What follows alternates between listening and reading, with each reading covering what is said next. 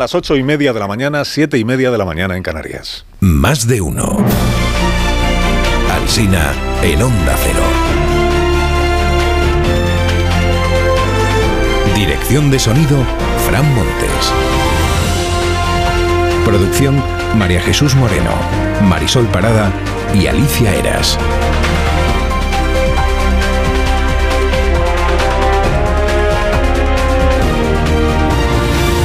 Aquí estamos hasta las doce y veinte minutos de la mañana. Estamos desde las seis contándoles cómo está empezando el día. Hoy ya saben que tenemos un programa diferente eh, a partir de las diez de la mañana. Diferente porque es el Día Mundial de la Radio y no vamos a dejar de contárselo a usted para que usted lo sepa, para que conozca historias relacionadas con este medio. Historias, hoy les contaremos unas cuantas muy distintas de las que habitualmente contamos en un día como este, porque no vamos a hablar ni de la historia de nuestro medio, ni de la radio española, ni de las voces que una vez fueron, eh, hicieron grandes. Hoy vamos a hablar de la radio que se está haciendo hoy, pero no aquí, sino en Ucrania, en un país en guerra.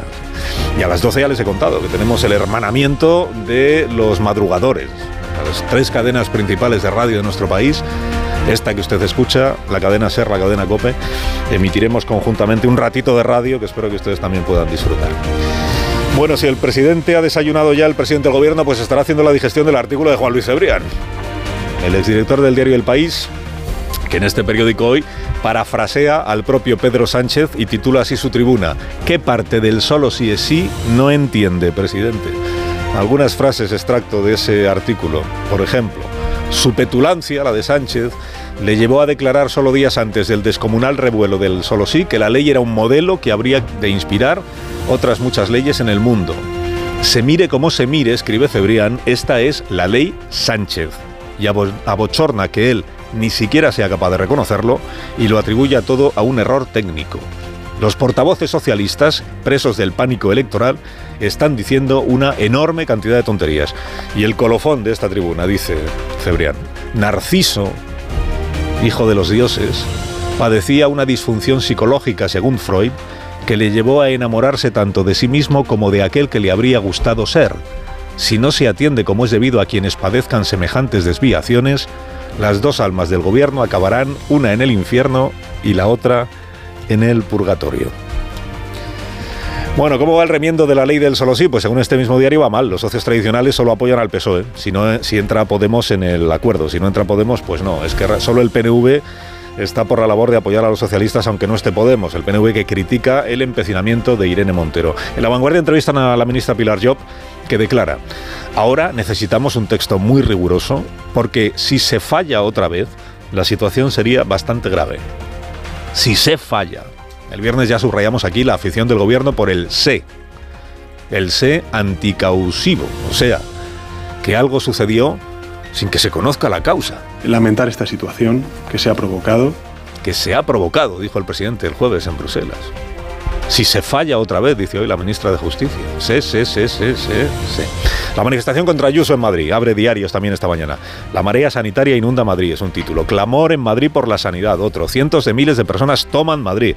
Se pregunta Lola García en La Vanguardia: ¿qué ha pasado en dos años para que a los madrileños se les haya agriado tanto el humor? Entonces prestos a abrazar la libertad como credo y ahora echados a la calle a reclamar un alarde de socialdemocracia. Se refiere a los no votantes de Ayuso, se entiende, que ella entiende que están más, ella Lola, se entiende que están más movilizados ahora que hace dos años, ¿no? Hace dos años la izquierda obtuvo en Madrid un millón y medio de votos, o sea que estar estaba la, la izquierda. La Razón está muy en contra de la manifestación esta de ayer, dice que hubo infamias contra Díaz Ayuso y que la izquierda basa su oposición en el sectarismo y la inquina, pero que las urnas pondrán a cada uno en su sitio, como han hecho siempre en Madrid. En el diecinueve ganó el P S O E. Hace tres años estaba empezando una pandemia. Hoy todavía son noticias sus secuelas. La mortalidad en la Unión Europea se disparó en dos mil veintidós con Alemania y España a la cabeza. Otra vez, deberíamos decir en el caso de España, otra vez a la cabeza en esto. Personas vulnerables y debilitadas por la COVID son las que están falleciendo, digamos, por encima de lo que sería previsible en un año normal. Diagnostican así los expertos que cita el diario El Mundo. Hay encuestas este lunes, se las hemos contado también desde primera hora. El diario dice que P S O E y Podemos remontan en pleno enfrentamiento por el solo sí es sí. O sea, que les está yendo bien el enfrentamiento. Suben siete décimas cada uno, el P P sigue ganador en esta encuesta. El Español dice que Yolanda Díaz sacaría cincuenta y tres escaños, veinticuatro más que Podemos, pero a costa del P S O E, que se quedaría en ochenta y dos. Solo ochenta y dos. A Feijóo la encuesta le da ciento treinta. El líder del P P puso deberes a sus candidatos a las municipales en Andalucía este fin de semana. Deberes, amarrar la victoria y amarrar los gobiernos. Con esta teoría y práctica del penalti electoral que expuso también el señor Feijóo. Estáis muchos a un concejal de la mayoría. Falta una cosa, tirar el penalti. Los penaltis se pueden entrar o salir, o pegar en el poste. Bueno, salir, salir, salen pocos. Ya los entran o no entran. Los que dan en el poste suelen no entrar. O sea, que el penalti es más bien un sí o un no. No hay término medio con el, el penalti, creo. Bueno. Confidencial. En el Confidencial informan hoy de que la Moncloa ha detectado el desgaste de la marca Sánchez y ha activado un plan para humanizar al presidente. Se refiere a las actividades extraescolares que venimos contando aquí cada mañana, que si la petanca, que si el ajedrez, que si la bicicleta eléctrica, que si el placer de perderse en una librería. O sea, un hombre cercano y empático que incluso va al cine a ver Las Bestas, ¿no? Y que prepara no una remodelación de gobierno, sino dos. Dice El Mundo que en el P S O E contemplan dos crisis de gobierno antes del verano. Siempre que leo esto del P S O E, dicen, me pregunto quién es el P S O E. Si el P S O E es Sánchez. Y la número dos del P S O E es la ministra Montero y la portavoz es la ministra Alegría, o sea que es el gobierno. Bueno, una crisis antes de mayo y otra crisis después. Porque dicen en El Mundo que, eh, o dicen en el P S O E que, que el, P S O E, el presidente se ha hartado de Podemos. Y que ya no... y que ya no. El Periódico, otros asuntos. Mira, el Periódico abre con lo difícil que es encontrar pisos pequeños para alquilar en Barcelona. Por menos de ochocientos euros no se encuentra nada. Miles de ciudadanos se ven obligados a compartir casa. Y declara una mujer, compartir a la fuerza no es agradable. Uno de los compañeros que yo tuve fumaba, fumaba todo el día porros. Claro, así pues la convivencia se le hacía un poco cuesta arriba a ella que no a él. El País le dedica una editorial a los Goya. Destaca que ha habido muchas mujeres candidatas este año y que se reivindicó una salida pública de calidad. Y repite también este estribillo que tanto se ha escuchado el fin de semana, lo del relevo generacional en el cine español. Relevo generacional, bueno, a ver... A ver, que hace dos años la mejor película fue la de Pilar Palomero. Que en dos mil dieciséis la mejor película fue la de Raúl Arévalo. Que a Sorogoyen lo premiaron ya en dos mil dieciocho. A Daniel Guzmán en dos mil dieciséis.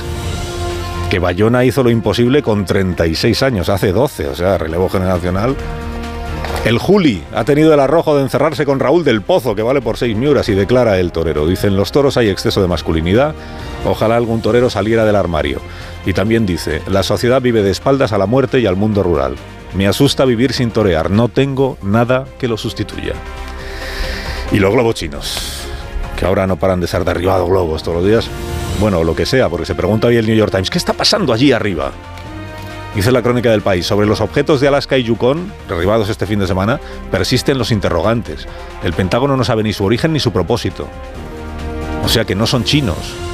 Y resulta que no son globos, porque el general del Comando de Defensa Aeroespacial, Glenn Van Herk, ha dicho que él no los puede llamar globos porque en realidad no son globos, son objetos que se mantienen en el aire, no sabe cómo. ¡Sorprendente conclusión! Eso es, un informe del gobierno de los Estados Unidos dice... que hay un avistamiento de objetos no identificados cada día, trescientos sesenta y seis al año, que la mitad de los objetos no identificados que son avistados son globos o drones, y la otra mitad no se sabe lo que son. Que algunos de esos fenómenos que se han visto demostraron capacidades de vuelo inusuales. La mitad, ¿eh? Uno, uno cada día, y la mitad son lo que toda la vida se llamó ovnis.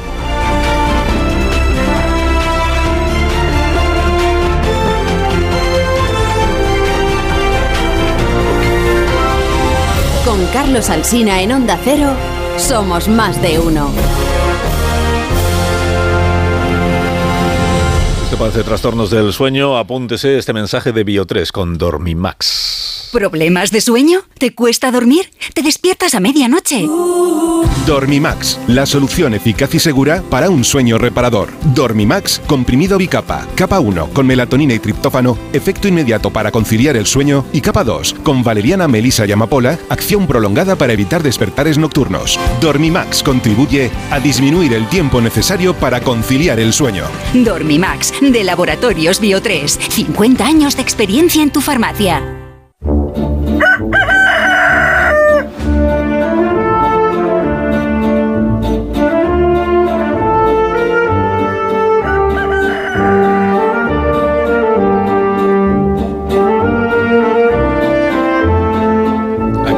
Pello La Torre, como cada mañana a esta misma hora. Rafa, buenos días. Buenos días, Carlos Alsina. Hoy es el día de la radio y el oyente nos perdonará que nos pongamos un poco pelmas. Total, lo vamos a hacer igual. A la radio le pasa lo que al teatro, que lleva en crisis más o menos desde Esquilo y sin embargo ha ido sobreviviendo a la emergencia de toda clase de competidores, de rutilante tecnología que prometían enterrarlo para siempre. Esos youtubers que ahora se celebran tanto, al fin y al cabo lo que están haciendo es radio. Hasta la radio más elaborada, esto es la radio mejor realizada, con más aparatajes de sintonía y de sonido, se basa en un mecanismo muy rudimentario. Alguien habla y alguien escucha. Esa sencillez es la que la hace endiabladamente resistente y endiabladamente difícil. ¿Cómo va a ser difícil algo sencillo? Pues precisamente por eso. Porque el verdadero éxito de un programa se basa en algo tan inaprensible, tan inaprendible como la complicidad. Sabemos lo que es, pero ¿cómo se alcanza? Pues esta misteriosa fórmula que probablemente sea inaplicable. Ocurre o no ocurre, y ya está. Como lo que dice Feijóo, entra o no entra, pues igual. Ahí está toda la explicación de por qué hay quien considera que Carlos Pumares estaba enfadado con todo el mundo menos con él. O por qué alguien echa de menos a Juan Antonio Cebrián, como si se le hubiera ido a alguien que hubiera conocido y sin embargo no lo ha conocido jamás. Fíjate lo importante que es la complicidad, que ya todos tus oyentes saben que no se pueden fiar de la hora que les das, Alsina. Y no pasa nada, y no pasa nada, no te lo tienen en cuenta. Sencillamente se guían por hechos mucho más sólidos que tu incomprensión de ese instrumento diabólico que es el reloj. Por ejemplo, el hecho incontrovertible de que si el profesor Rodríguez Brown está diciendo un ya mismo, es que ya son las ocho menos diez, las siete menos diez. Mira, que concluye ya La Torre, concluye. Pues nada, concluyó que felicidades. Oye, y entonces eh, a las doce y cinco, ¿no? Vais a fusionar los diales. No os peleéis en antena, que a las estrellas sois mucho de eso, ¿eh? Mira, La Torre. Y si hay que pelear, se peleará.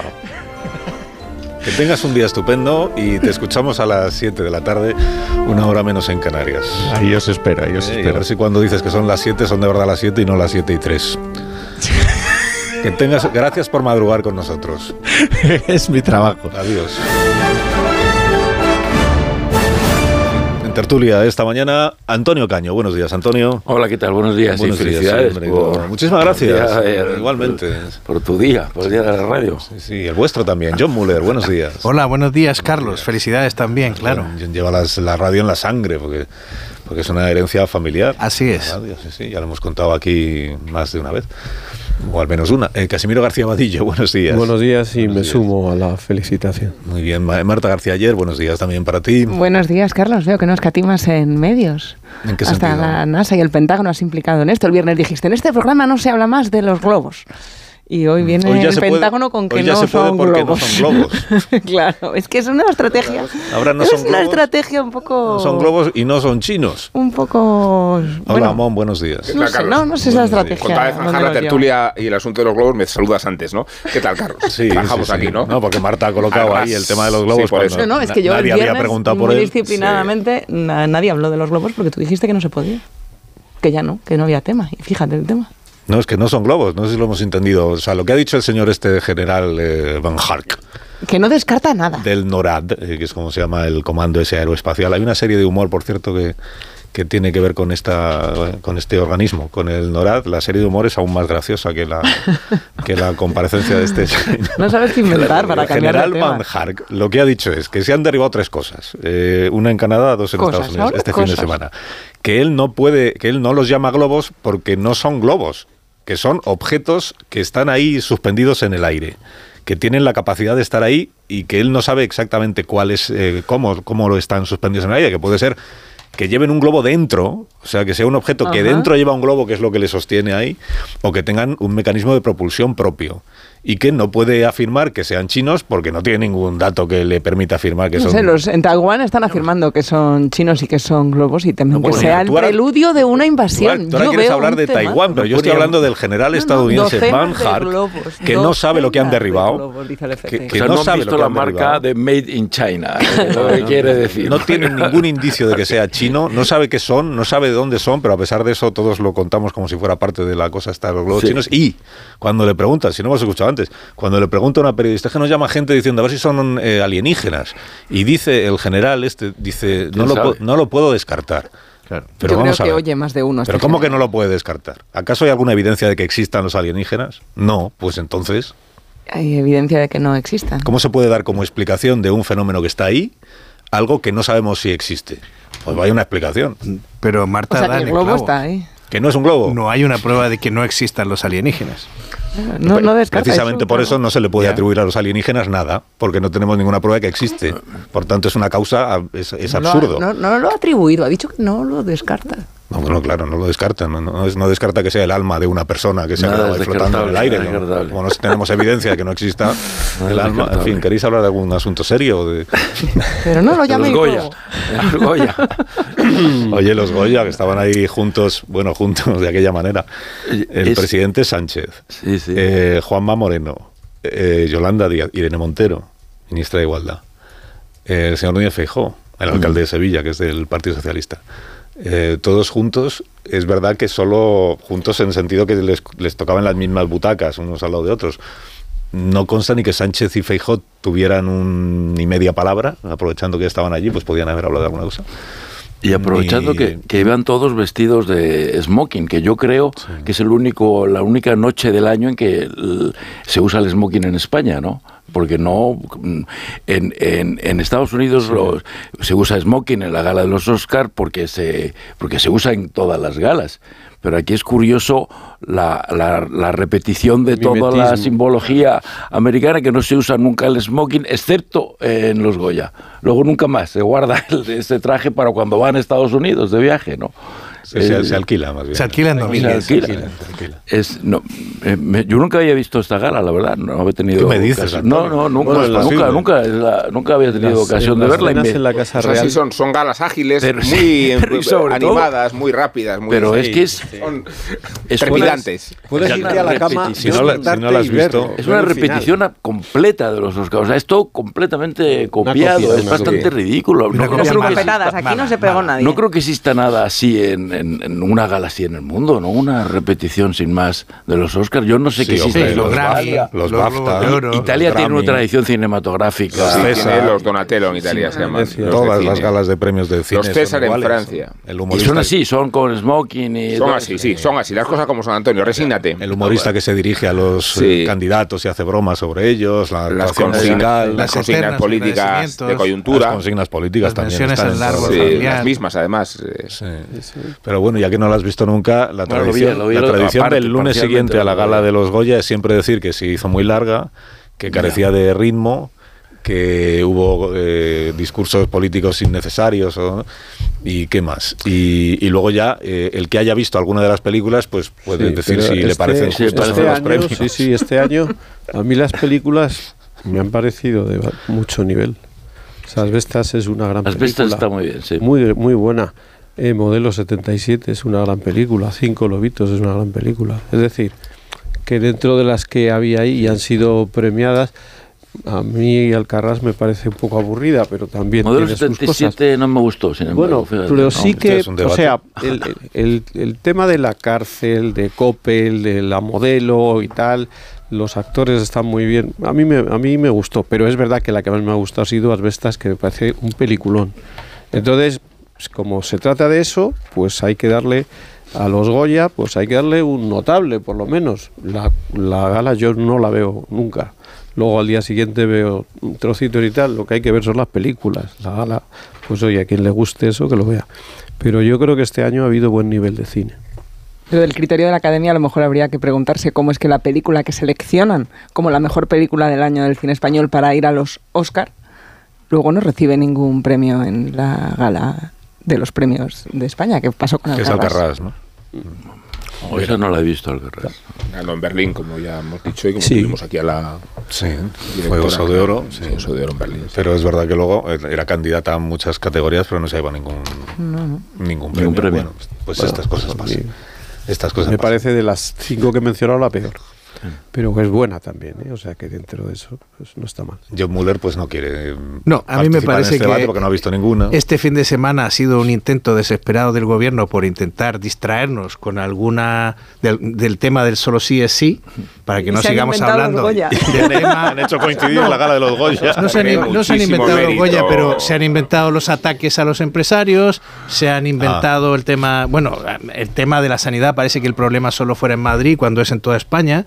La sanidad española está reventada ahora mismo después de la pandemia y no era tan resiliente como, como suponían los políticos. Bueno, pues eh, y se han inventado, como no, aprovechando la coyuntura, la, el estar vestidos de smoking en los Goya y presentar el papel Ione, que de buenos estudiantes. Que consiga encubrir una trama con una mucho mejor.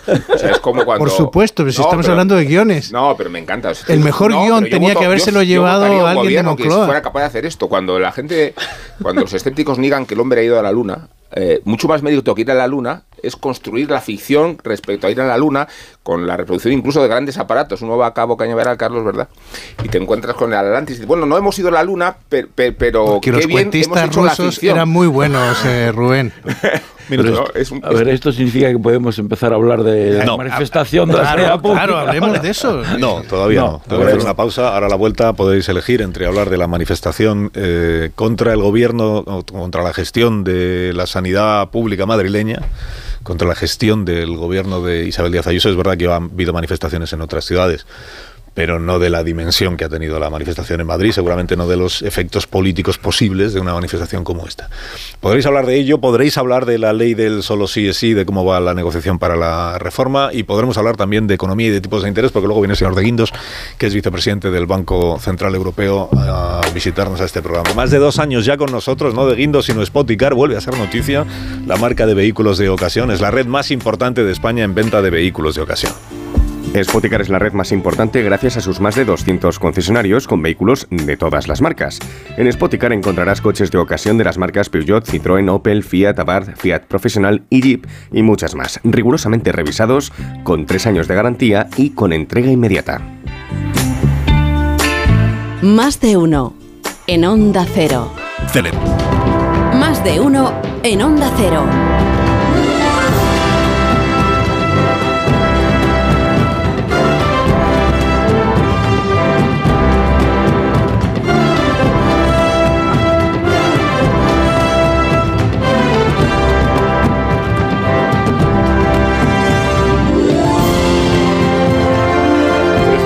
Las nueve de la mañana, una hora menos en las Islas Canarias, con Antonio Caño, John Müller, Casimiro García-Abadillo, Marta García Aller, Rubén Amón. Le damos una vuelta a los asuntos principales del día. Entonces, ¿por dónde queréis empezar? ¿Por la manifestación? Sí.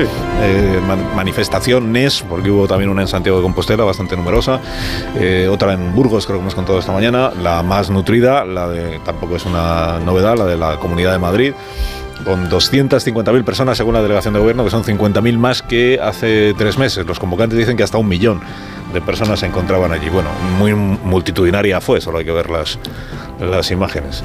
El gobierno de la Comunidad de Madrid, ya hemos contado que lo que ha dicho sobre esta manifestación es que la izquierda está desesperada y que, como Sánchez con lo de la ley del solo sí, sí y los trenes que no caben en los túneles, pues está que, que hacen esto pues para intentar distraer la atención sobre lo otro y que, y que no hay, o sea, que no hay motivos para una manifestación como esta, o, o así lo entiende la señora Díaz Ayuso y su vicepresidente. ¿Qué queréis comentar sobre la manifestación? Bueno, pues yo creo que eh, hay un problema con la sanidad.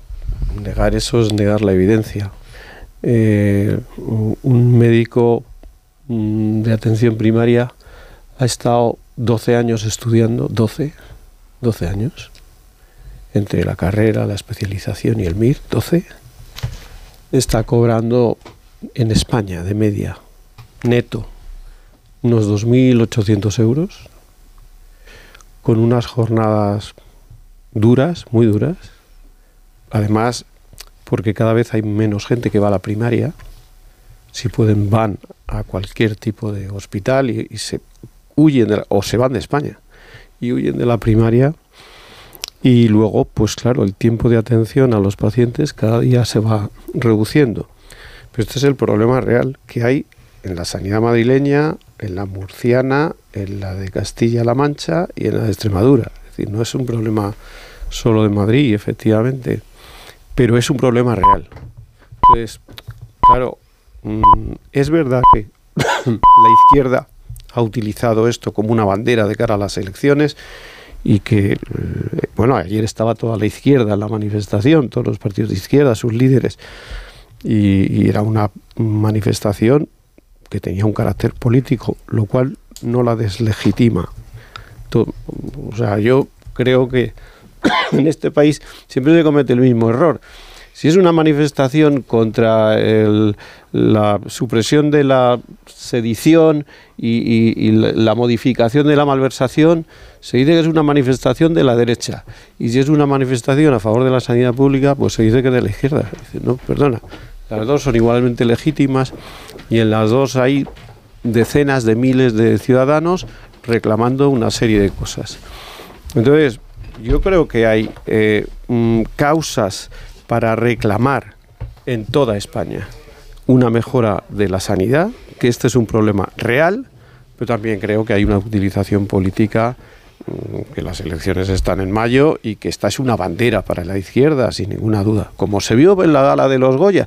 Pues tú has mencionado esta mañana, qué, qué cosa más curiosa, ¿no?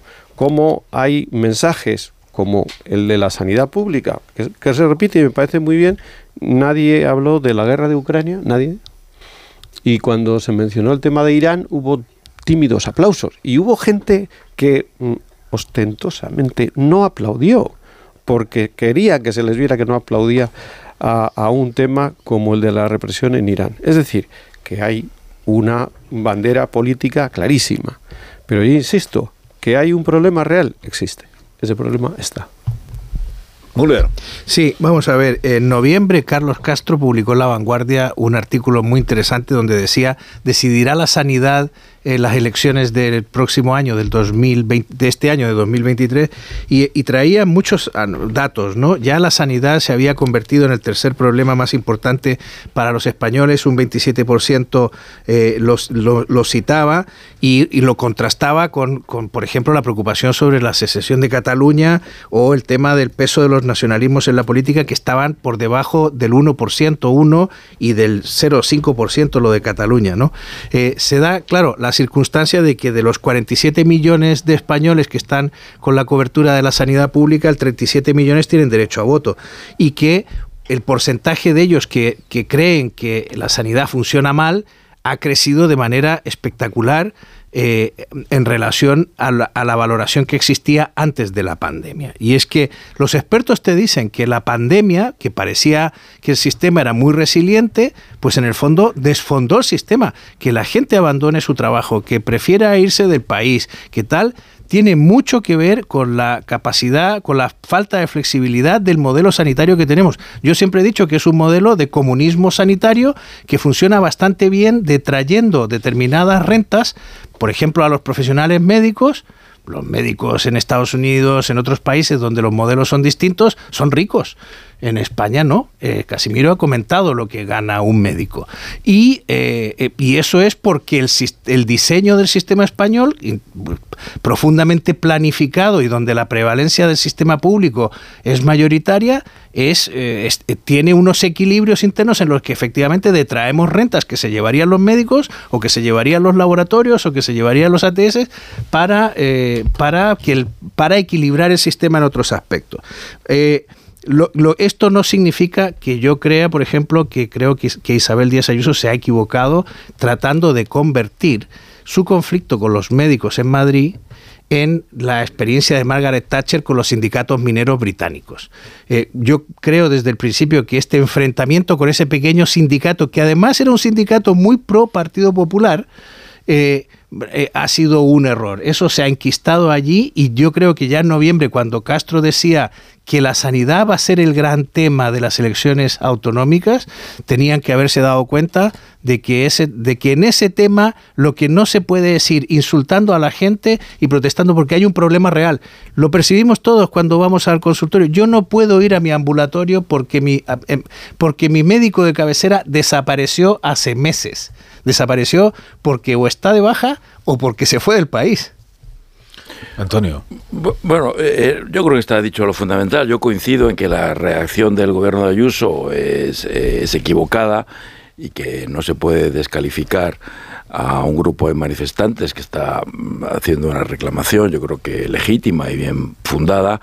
Eh, como equivocada fue hace dos o tres semanas, no recuerdo exactamente, la reacción del, del gobierno de Pedro Sánchez contra una manifestación igualmente legítima y bien fundamentada de ciudadanos que se quejaba de la pérdida de calidad de nuestra democracia y que fueron considerados unos fascistas por parte del gobierno y en este caso pues unos rojos peligrosos por parte del gobierno eh, de Madrid. Eh, claro que era una manifestación política, ambas eran una manifestación, eran manifestaciones eh, políticas.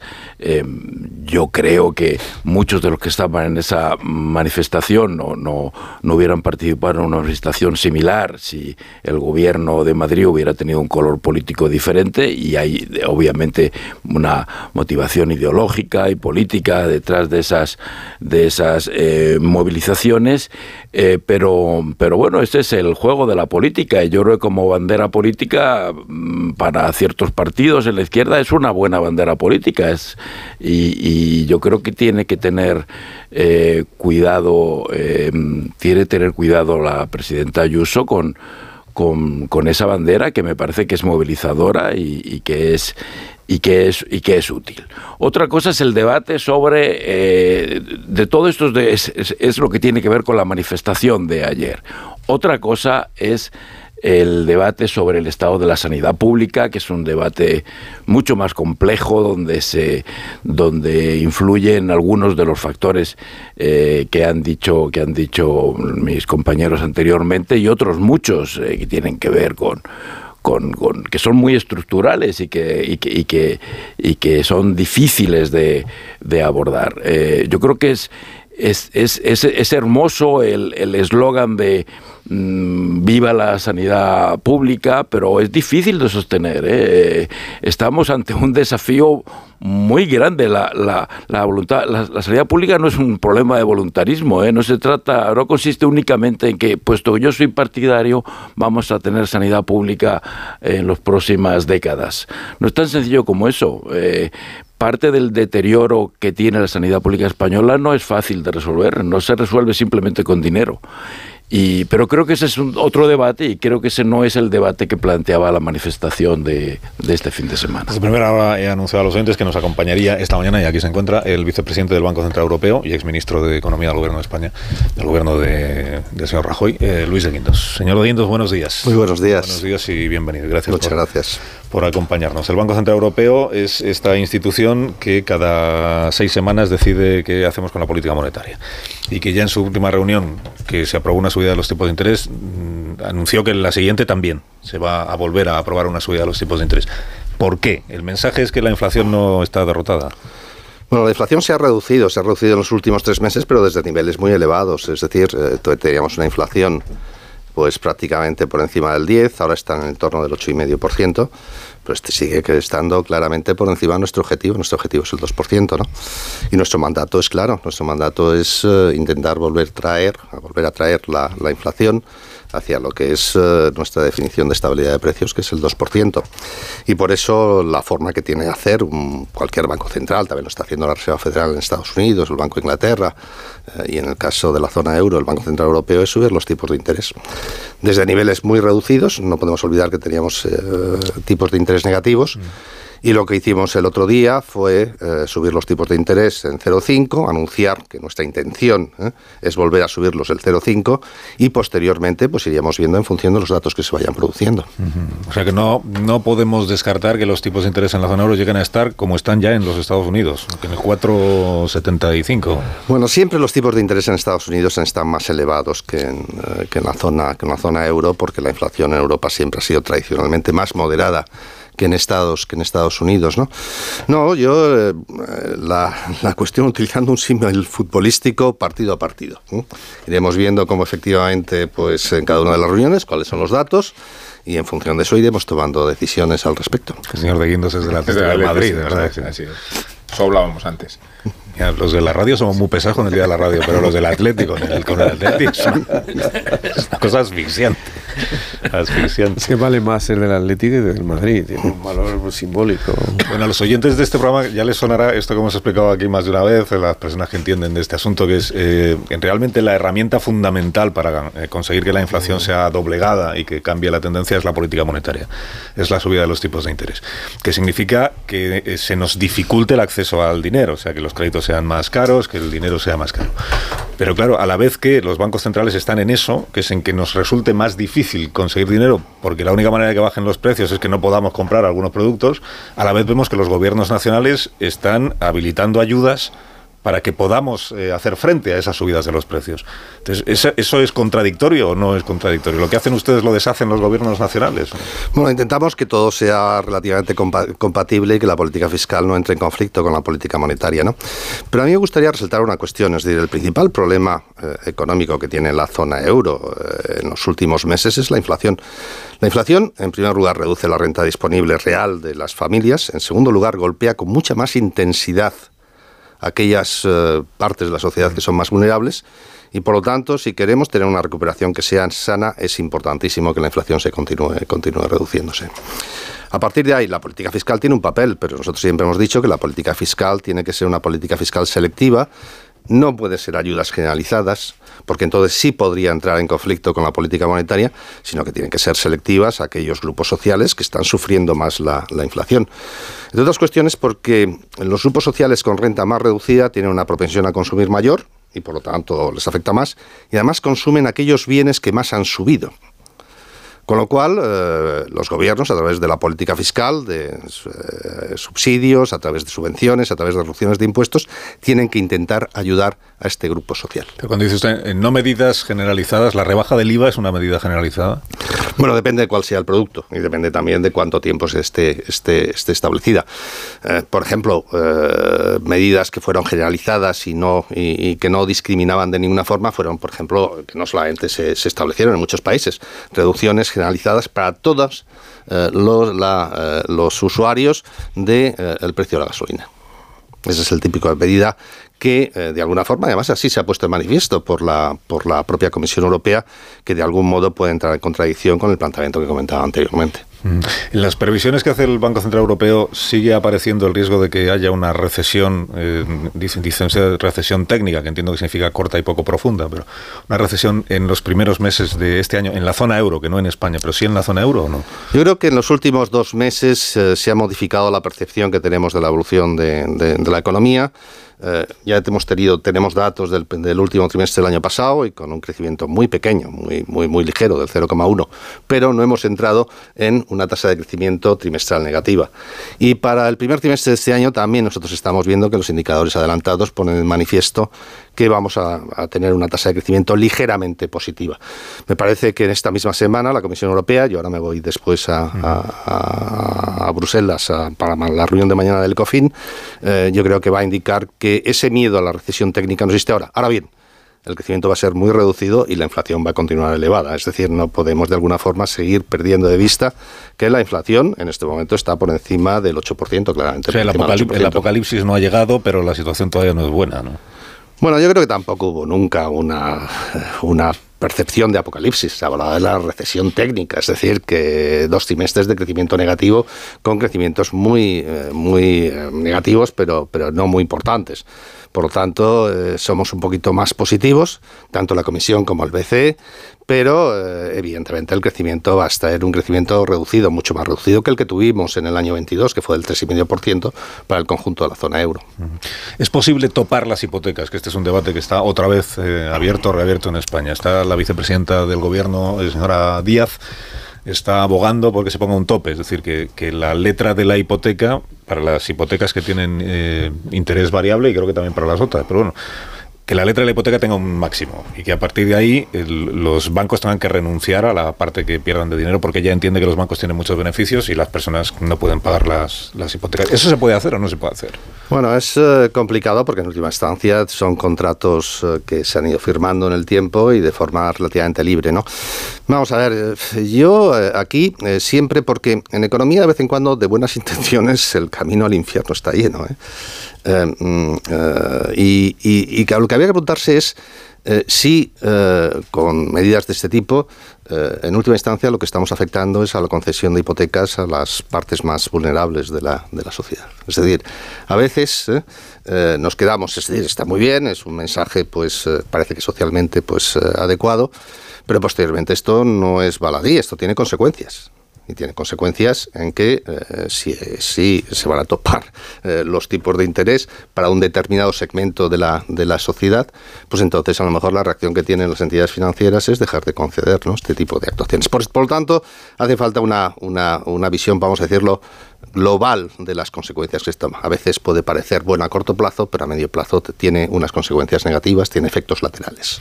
Eh, cuando el Banco Central Europeo hizo en, en noviembre el informe sobre el, el uh-huh. impuesto a la banca en España, el, el informe lo que decía, eh, por resumirlo, era que esto había que estudiarlo bien, que se estudiara exhaustivamente, y que no se prohibiera a los bancos repercutir en sus clientes el, la, parte, la carga que para ellos supone el nuevo impuesto. El, el gobierno no le ha hecho mucho caso, tengo la impresión. No sé si usted tiene información distinta, pero no le ha hecho mucho caso al informe. De hecho, el presidente Sánchez eh, aludió a su condición de eh, ex, ex, ex directivo de Lehman Brothers y exministro del Partido Popular para, con ironía, agradecerle el, el apoyo que había dado, el informe que había hecho sobre los, los impuestos. Pues primero, ¿le han hecho caso al gobierno? ¿El gobierno de España ha hecho caso al Banco Central Europeo en este informe o no? Y, en segundo lugar, ¿cómo le sienta a usted que el presidente del gobierno le recuerde que usted fue ministro del P P, como si usted formara parte ahí de otra conjura contra el gobierno de nuestro país? Bueno, eh, es evidente que el gobierno ha aprobado en el Parlamento una, una, un impuesto y está ahí. Es decir, que eh, no, no, no creo que haga falta elaborar mucho más al respecto. Y después, al otro, el informe que hizo el B C E es el informe del B C E, no es el informe de Luis de Guindos. Yo creo que eso es una cuestión que es bastante, bastante eh, evidente. Es decir, primero, nosotros teníamos eh, informes previos de impuestos similares y van siempre en la misma dirección. En segundo lugar, Eh, el, el, este informe se elabora por todas las eh, direcciones generales importantes del B C E y después eh, también interviene el Banco de España. El Banco de España es muy importante en la elaboración del informe y posteriormente pasa al Consejo y a la Ejecutiva y se aprobó sin ningún tipo de consideración. No, el vicepresidente del B C E no es tan poderoso como para modificar los informes del B C E. ¿Y cómo le sienta al vicepresidente del B C E que el presidente del Gobierno de España aluda, bueno, eh, personifique en él el informe y alude, pues bueno, a su condición de ministro? Yo creo que es algo en, el, en lo cual no tengo la más mínima capacidad de intervención. Sí, eso, eso, eso, eso es así. Es un dato.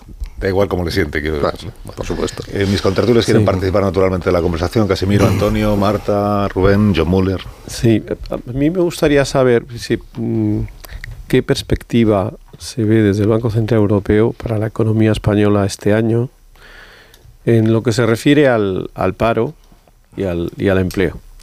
El año pasado la economía española creció un cinco coma cinco y, y creó, el, el, el empleo creó un dos coma cinco, pues creció un dos coma cinco por ciento. Esto quiere decir, o qué quiere decir, si este año la economía, como dice el Fondo Monetario Internacional, la economía española, crece un uno coma cinco, ¿esto quiere decir que se va a destruir empleo?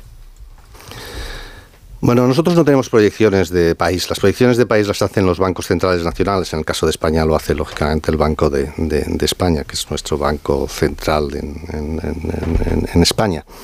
Eh, yo lo que le puedo decir es, eh, la economía española tiene dos cuestiones o dos aspectos positivos. A mí me gusta hablar siempre de los aspectos positivos. En primer lugar, es un sistema financiero saneado. Es decir, no hay dudas sobre la solvencia bancaria, a diferencia de lo que ocurría hace doce, trece años. Y en segundo lugar, la economía española es competitiva, es decir, prácticamente desde el año trece se está, estamos teniendo un superávit de la balanza de pagos, es decir, exportamos más de lo que importamos, incluso durante eh, la crisis reciente con la subida de los precios de la energía. Esos son aspectos positivos. La economía española está en un proceso de normalización, todavía no ha recuperado el nivel de renta que tenía en el año, a finales del año diecinueve. Y aunque sí ha creado, ya estamos por encima en términos de empleo, en términos de horas trabajadas todavía estamos ligeramente por, por debajo. Por lo tanto, eh, va a haber una desaceleración de la economía española, más allá de lo que son los números y la potencial controversia entre los distintos eh, institutos de análisis, pero eh, eso ya se está dejando notar, se dejó notar a partir del verano. El tercer y el cuarto trimestre fueron relativamente flojos desde el punto de vista del crecimiento económico, mucho más flojos que fue el, el, que el segundo, que fue muy fuerte, y también estamos, se está viendo y se está constatando que hay una desaceleración de la creación de, de, de, de, de empleo. El año veintitrés, por lo tanto, va a ser un, un año complejo para el conjunto de la zona euro, crecimiento relativamente reducido, inflación en desaceleración, pero todavía, todavía, todavía elevada, y lógicamente Efectivamente, también esto es algo que se ha visto en un informe que acabamos de publicar la semana, hace dos semanas, que las condiciones de financiación de los bancos, como comentaba anteriormente eh, Carlos Alsina, pues están endureciendo, que lo cual refleja lo que son nuestras decisiones de política monetaria. Müller. Sí, señor Guindos, eh, no sé si usted se ha enterado de que aquí hay un movimiento de rodea el Banco de España de gente que quiere comprar letras del Tesoro, mm. porque de alguna forma quiere proteger su ahorro ante la merma que supone la inflación. Usted está en una posición privilegiada para responder a esta cuestión. ¿Qué está pasando con la remuneración del ahorro en Europa? Y porque en España desapareció la remuneración del ahorro a cambio de que nos diera a los bancos determinados servicios, luego desapareció la remuneración del ahorro porque los tipos eran negativos, y ahora que han empezado a subir, aunque es verdad que no hay una ganancia real, pero sí podría amortiguar la pérdida de poder adquisitivo, eh, la remuneración del ahorro no ha vuelto. ¿Ha vuelto en algún otro sitio de Europa? Bueno, lo que vamos viendo eh, es que siempre eh, la remuneración de los depósitos se ajusta a la subida de tipos de interés con un cierto decalaje. Eh, pero ya eh, empieza a haber indicios de una, porque lógicamente el sistema financiero europeo hay competencia y hay algunos bancos, algunas entidades que están subiendo. Y no solamente es la competencia entre los bancos, también es, usted comentaba las letras del Tesoro o también los fondos de, de, de inversión, los fondos de dinero, que son prácticamente muy similares a una cuenta corriente, ahí ya se está obteniendo una rentabilidad positiva. Yo creo que aquí el tema es, yo creo que se va a producir un incremento en la remuneración de los depósitos, lo veremos en los próximos meses, y también está muy ligado a que hay un exceso de liquidez, ¿eh? Esa liquidez que nosotros estamos retirando en estos momentos del, del mercado. Cuando eso continúe, estoy convencido que la competencia en, eh, entre las entidades irá a más y veremos una subida de la remuneración de los depósitos. ¿A pesar de que el gobierno ha metido la zarpa ahí con un impuesto? Bueno, el impuesto afecta a otro tipo de, de cuestiones, afecta fundamentalmente a lo que es la, eh, los ingresos, eh, el margen neto de intereses de los, de los, de los bancos.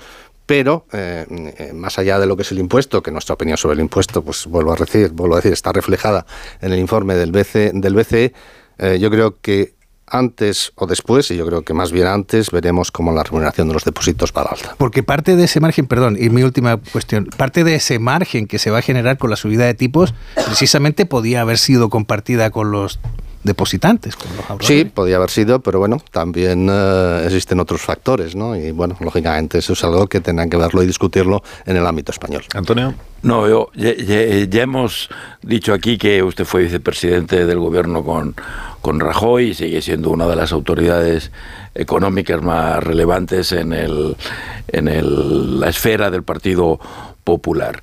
Eh, quería saber si los nuevos dirigentes del Partido Popular se han... ¿Se han puesto en contacto con usted? ¿Se ha dirigido a usted? ¿Si Feijóo le ha llamado con vistas a repescarlo en algún momento para su equipo económico? ¿Si usted tiene eh, voluntad o intención de hacerlo? En fin, eh, ¿cómo, cómo, cómo está ese asunto? Bueno, a mí me quedan eh, algo más de tres años en el Banco Central Europeo y espero eh, terminar mi mandato en el Banco Central Europeo, que son ocho años. Me quedan, como decía antes, algo más de tres años. Y vamos a ver, eh, yo tengo, tengo contactos eh, no solamente con gente del Partido Popular, sino también con gente del Gobierno. Incluso, y esto es público, porque aparece en mi agenda con el rey, me llama de vez en cuando, ¿no?, para, para que nos veamos. Bueno, bien, son cuestiones, es normal, es decir, eh, pero yo estoy ahora en lo que estoy, que soy vicepresidente del Banco Central Europeo, lo cual creo que es un puesto importante eh, desde el punto de vista de lo que es la implementación de la política monetaria, que es eh, muy relevante en estos momentos, ¿no?, y la lucha contra la inflación, ¿no? Y esa pero es, ha hablado usted con Feijóo sobre economía española y sobre el futuro. Bueno, igual que hablo con, con, otra mucha, con otra mucha gente, nada en concreto, nada en especial. ¿Cómo le ve a Feijóo? ¿Se sabe los temas? Eh, no, pero si usted me permite, yo no voy a entrar en este tipo de cuestiones. Yo estoy ahora en otra, en otra cuestión. Es decir, el señor Feijóo es, ha sido presidente de una comunidad autónoma, eh, tiene preparación y sabe perfectamente lo que, lo que, lo que, lo que tiene que hacer. No necesita aprender Marta. economía en, en, en un par de horas. Bueno, eh, supongo que no. Marta. Señor de Guindos, en otoño, cuando usted comentaba, ve, veía que era muy probable una recesión este año, insistió mucho también en que no era el momento de subir los salarios por temor a una ronda, inflación de segunda ronda. Ahora que vemos que la, la recesión no es tan probable, eh, ¿sigue manteniendo lo mismo? Porque España es donde los trabajadores más poder adquisitivo están perdiendo con la, con la inflación. ¿Sería tal vez el momento de subir los salarios? Bueno, eh, sé que el concepto de recesión tiene... Pero vamos, estábamos hablando de una caída del, del menos cero coma uno, menos cero coma dos, y ahora vamos a tener un crecimiento del cero coma uno, cero coma dos, que es mejor, ¿eh? Es, es, es mejor, una, es mejor. Una, pero era más, era, era fundamentalmente, bueno, la, la recesión técnica siempre dijimos que iba a ser una recesión relativamente muy suave y corta, corta en el tiempo. Nuestro planteamiento es, es claro, es decir, hay que intentar evitar lo que es una espiral precios-salarios, eso no quiere decir nada absoluto que los salarios no incrementen, no se incrementen. Pero hay un tema, si efectivamente los salarios van más allá de lo que es razonable, ¿no?, en lo que es su, su evolución, entonces eh, inmediatamente la política monetaria tendrá que responder, porque se generarán tensiones inflacionistas.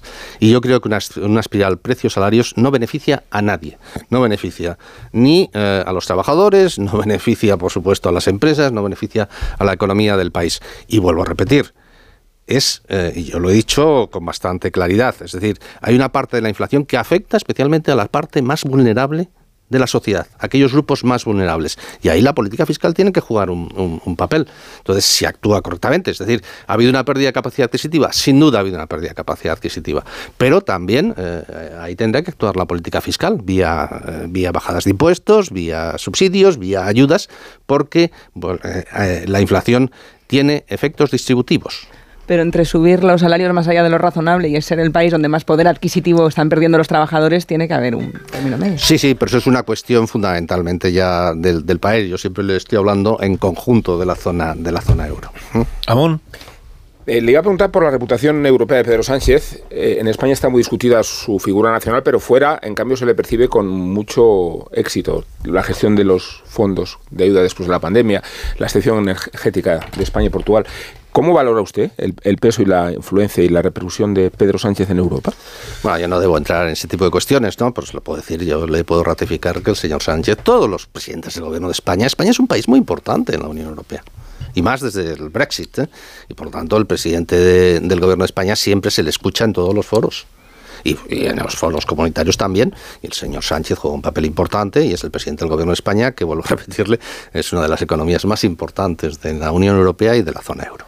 ¿Puedo, puedo pero un, una sí, última la última cuestión? La, la eh, penúltima. Señor de Guindos, en el, el gobierno, de, el presidente, la ministra Yolanda Díaz y otros, pero fundamentalmente el presidente Yolanda Díaz, están lanzando mensajes con nombres y apellidos contra empresarios muy destacados de este país. ¿Cómo valora usted esto desde el punto de vista de si puede ayudar o no a que la economía española mejore la percepción de cara al inversor extranjero, por ejemplo? No, yo independientemente de lo que son casos concretos, por lo repetir, es de, yo creo que una sociedad abierta, una sociedad democrática, se fundamenta en las instituciones. Y las instituciones son, son básicas. Y el respeto a las instituciones son básicas. Y ahí también entra el empresariado. Pero vamos, eso es un tema de una opinión personal. Hay gente, yo comparto también, o puedo aceptar que otros no compartan esta opinión. Es un, tipo, es un tema de estilos y es un tema de, de, de planteamientos personales. Pero para mí, eh, las instituciones, eh, y además eso se ve claramente en Europa. Es decir, es el B C E, es la Comisión Europea, es el Banco Europeo de Inversiones, es las decisiones del Consejo Europeo. El tener una sociedad abierta Eh, requiere, y democrática, requiere de un comportamiento, de un respeto a las instituciones, que va desde el Poder Judicial a lo que son los órganos ejecutivos, etcétera, etcétera, etcétera. Ese, yo creo que además no es solamente mi estilo ahora, siempre ha sido mi estilo en el pasado. Ha dicho usted que la solvencia de la banca española no está en, en cuestión. Eh, ¿El impuesto a la banca en alguna medida puede perjudicar la solvencia de la banca española? Bueno, eso estaba implícito en nuestro en nuestro informe. Nuestro informe eh, lo que lo que decía es que se afectaba a lo que eran los ingresos, no los beneficios, que esto se tenía que repercutir de acuerdo con las directrices de la EBA. Vamos a ver, los, los, los bancos están recuperando rentabilidad a medida que suben los tipos de interés. Lo que pasa es que nosotros decimos, ojo, aquí hay un cierto efecto ilusión. Vamos a ver qué pasa cuando hay una desaceleración económica, cuando empieza a afectar la solvencia de los clientes, etcétera, etcétera, etcétera. Y por tanto el aviso a los bancos sería, bueno, hay una mejora de rentabilidad, pero tienes que dedicar gran parte de esos beneficios a hacer provisiones y a hacer frente a un futuro que no es un futuro que esté o que sea de un crecimiento económico como ha sido en el año en el año veintidós o en el año veintiuno. Señor de Guindos, gracias por la visita. Ha sido un placer. Y le deseo que tenga buen día. Muchísimas gracias. Muchas gracias. A las nueve y veintinueve, una hora menos en las Islas Canarias. Un minuto, ahora mismo continuamos.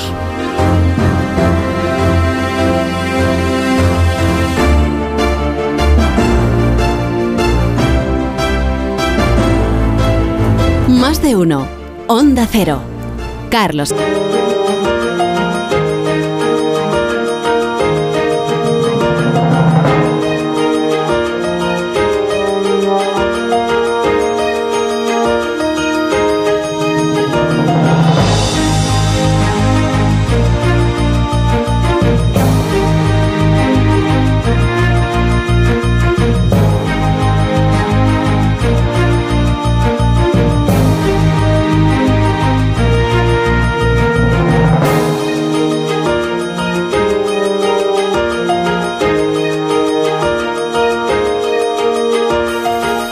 treinta y siete minutos, una hora menos en Canarias. Estamos aquí celebrando el día nuestro, que es el día de la radio, pues con Amón, con García Aller, con Antonio Caño, con Casimiro García-Abadillo y con John Müller, que ahora están deseando comentar cómo ha ido el fin de semana mitinero, ¿eh? Porque además de manifestaciones ha habido mítines este fin de semana.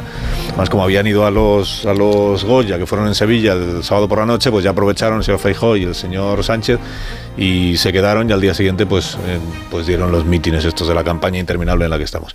Y en el mítin que dio en Málaga es donde el presidente del gobierno eh, planteó este asunto de los de abajo y los de arriba, para referirse a la situación de penuria en la que están los de abajo frente, se estaba refiriendo a la C O E, ¿eh? a la C O E, a las empresas, al señor Garamendi, frente a los que están arriba y que se suben muchísimo los sueldos. No se puede estar reclamando sacrificios salariales a los de abajo mientras hay un festín para los de arriba. En este país no puede haber dobles varas de medir, una para la mayoría, para la gente de a pie, y otra para la minoría elitista. Los de abajo y los de arriba, que es como empezó Podemos, cuando decía que no eran ni de derechas ni de izquierdas, que el eje era otro, era la, la, la casta y, y los demás. Eh, eh, lo, los dos vectores de su campaña del fin de semana son Ayuso y Unidas Podemos, que es donde él tiene que moverse para movilizar el voto y donde pretende hacer competencia a la izquierda de la izquierda, porque este es un discurso eh, insólito en la medida en que Pedro Sánchez a veces se olvida que es el presidente del gobierno y quien gestiona el país, y lo hace cuando reivindicaba con tanto fervor como este que hemos escuchado la necesidad necesidad de la sanidad pública, como si él no tuviera que ver y como si tantas comunidades donde gobierna el P S O E no estuvieran acuciadas por los mismos problemas que sacuden a Ayuso, y eso no significa, no significa que Ayuso tenga razón cuando se sustrae a su gestión amparándose en la gran operación de la izquierda. Pero este electoralismo eh, es, es más elocuente en el caso de, de Sánchez, porque no puede hacerse la oposición a sí mismo. Me refiero a que tantas cosas que cuestiona se las podría eh, plantear él, en cuanto jefe del Ejecutivo, en cuanto gobernante, en cuanto presidente del Gobierno. Y es un, es un sesgo marcadísimo para ir creciendo por todas partes, también en el caladero, perdón, lo he dicho, caladero. Terrible eso. También Vamos en entero, el ámbito entero, Varela. En, en el ámbito de la izquierda de la izquierda, y entonces él despliega todo su electoralismo, comiéndose el centro, comiéndose el, el voto antisocialista y comiéndose la izquierda de la izquierda. Comiendo la izquierda, que, eh, que, ¿en qué se está convirtiendo la izquierda? Porque yo creo que este tono demagógico en el que está cayendo la izquierda, que cada vez se parece más A, a la izquierda de América Latina, a esa, a esa, a esa izquierda, a esa izquierda que, que, que ha recuperado el discurso, el viejísimo discurso de, de pobres contra ricos, de los de arriba contra los de abajo, y yo no reconozco a esta izquierda española, a la socialdemocracia española en este discurso. A quien sí reconozco es a, a esa izquierda latinoamericana, que por cierto, luego cuando está en el gobierno cada vez se parece más a la vieja derecha latinoamericana, no a la, no a la izquierda, pero todo el discurso es, es, tan, es tan antiguo, es tan... Es tan Eh, poco conciliable con, la, con lo que es el Partido Socialista, con lo que ha sido el Partido Socialista. Es realmente, es realmente triste ver esta, esta evolución de lo que era una izquierda europea, eh, eh, moderna, conciliadora. Hace, hace, hace meses que no escucho al presidente del gobierno, que no deja de ser el presidente del gobierno, es decir, que tiene una posición institucional, además de una posición partidista muy, muy importante. Hace meses digo que no escucho un discurso dirigido a los que no le votan, dirigido a la otra parte del país, tendiendo algún puente, procurando reunificar la sociedad en algún, en alguna misión conjunta.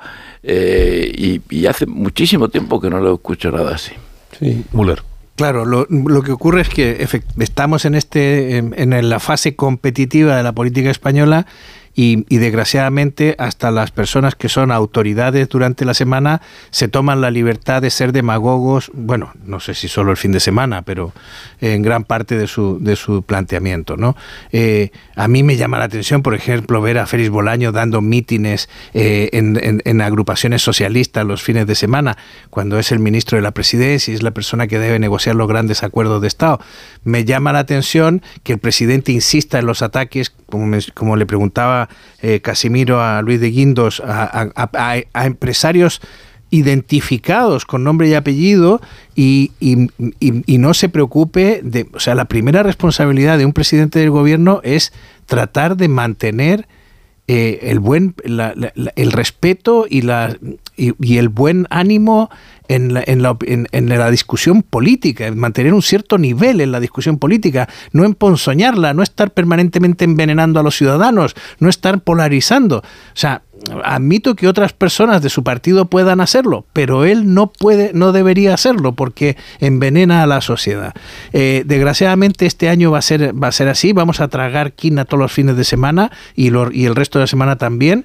Y bueno, pues esto es malo para la convivencia, pero Sánchez sabe, porque hay estudios, ahora se publican encuestas, la verdad es que las encuestas están tiradas, está todo el mundo publicando encuestas. Antes los directores de periódicos decían, eh, pertenecemos al club nuclear si publicamos encuestas, tenemos el arma atómica, decían los lunes para definir, para definir la, la, la agenda.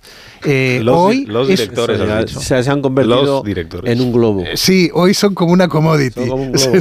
Hoy son como una commodity que sí. Todo el mundo la tiene y hay un montón de encuestas. Pero hay algunos estudios interesantes, por ejemplo, donde los españoles señalan efectivamente a algunas empresas como responsables de la inflación. Y eso el gobierno lo sabe y carga las tintas contra esas personas. Sí, yo creo que hay eh, efectivamente una carga demagógica tremenda. Antes, fuera de micrófono, comentábamos que el presidente se fue de Sevilla a Málaga en el Falcon para un acto de partido, no para un acto de, del gobierno, para un acto, para un mitin. Se tarda más, ¿eh? Y ya nos parece, y ya lo hemos asumido con naturalidad. Bueno, el presidente ha ido, ha cogido el Falcon y tal, vale. Eh, demagogia y hablar de nuevo de ese lenguaje de los ricos, los pobres, tal. Pero también es verdad que hay hechos, sucesos que dan pie a, a que se produzcan esos lenguajes demagógicos. En concreto, pues el, el, estamos hablando del salario del presidente de la C O E, el señor Garamendi. Es decir, que a mí más que la cantidad me sorprende la subida en porcentaje. Pues si tú estás defendiendo que los salarios no pueden subir más del dos y pico por ciento o incluso el tres, pues hombre, acumular esa, él dice que ha acumulado la subida. Pues oye, lo ha hecho mal desde el punto de vista de la imagen. Claro. Él tendría que haberse congelado el sueldo. Yo como presidente de la C O E me congelo el sueldo, que además ya tiene un sueldo que no está mal. Pero claro, cuando tú haces eso, estás dando tres cuartos al pregonero. Estás posibilitando que este tipo de campañas calen, porque es muy fácil. O sea, esto es tremendamente negativo para la sociedad, pero cala. Hombre, este señor que me dice que los salarios tienen que subir un uno o un dos por ciento, se lo sube un ocho y medio por ciento. Pues vaya jeta. O sea, hay que tener cuidado, hay que pedirle también a los responsables de las grandes entidades, como en este caso la C O E, que tengan un poquito de cuidado con estos asuntos que se pueden utilizar de manera demagógica. Pedro Sánchez ha puesto mucho interés en que sea de la economía, de lo que se hable más, de la subida del salario mínimo eh, y, de, y de todo lo demás. Y es curioso cómo hace unos meses la economía parecía que iba a ser el argumento fuerza de, de Feijóo y de la derecha, y ahora es el gobierno el primer interesado en que se deje de hablar de todo lo demás. Bueno, salvo de la sanidad, que hablando de demagogia no me puedo evitar eh, acordar de las palabras del gobierno de Ayuso en Madrid eh, y su manera de echarle la culpa a los que se manifiestan pidiendo más recursos para la sanidad de que la sanidad esté mal. Mucho más audaz, hablando de mítines también, me parece que ha sido el de Feijóo, eh, recordando que en España manda Pedro Sánchez. También de la sanidad, por mucho que Sánchez hable como oposición a Ayuso, Feijóo me parece que ha hecho bien en recordar quién manda como argumento y no echarle la culpa a los médicos de que la sanidad no funcione, que es la estrategia del gobierno madrileño, pero no la del Partido Popular a nivel estatal. catorce minutos, serán las diez, una hora menos en Canarias. Me dais un minuto y ahora volvemos. Más de uno en Onda Cero. ¿Amón? ¿A quién indultas esta mañana, radio. Amón? A la radio. Ah, pues no se hable más. En unas fechas tan señaladas, Carlos, como estas, porque es mi medio de comunicación favorito y porque mi pequeña colección de antiguos aparatos y receptores explica el fetichismo y devoción que le profeso a este medio de comunicación, dije antes, cuando debería decir medio de vida y espacio amniótico. No puedo acostarme sin la radio ni levantarme sin ella.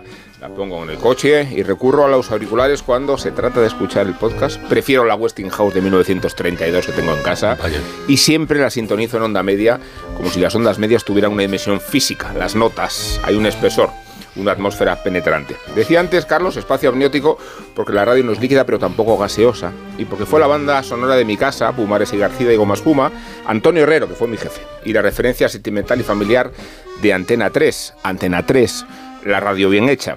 Lo digo por mi padre Santiago Amón y por el privilegio que suponía encontrarnos en casa con los tertulianos que le habían participado en el estudio de Miguel Ángel García Juez o de Garci. Y venían a casa, el propio Garci, Andrés Montes y Juan Luis Cano y Guillermo César.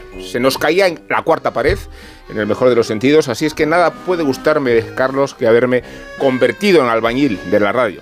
Tantos años a la vera de quien mejor la conoce y más las explora. Carlos Alsina. No, bueno. Oh, un momento ahí de, bueno, el anticipo, pero... el anticipo bueno, de San Valentín, bueno, el anticipo del día de San Valentín. Y muy, merecido, y muy merecido. Se abre la temporada de pelota vasca.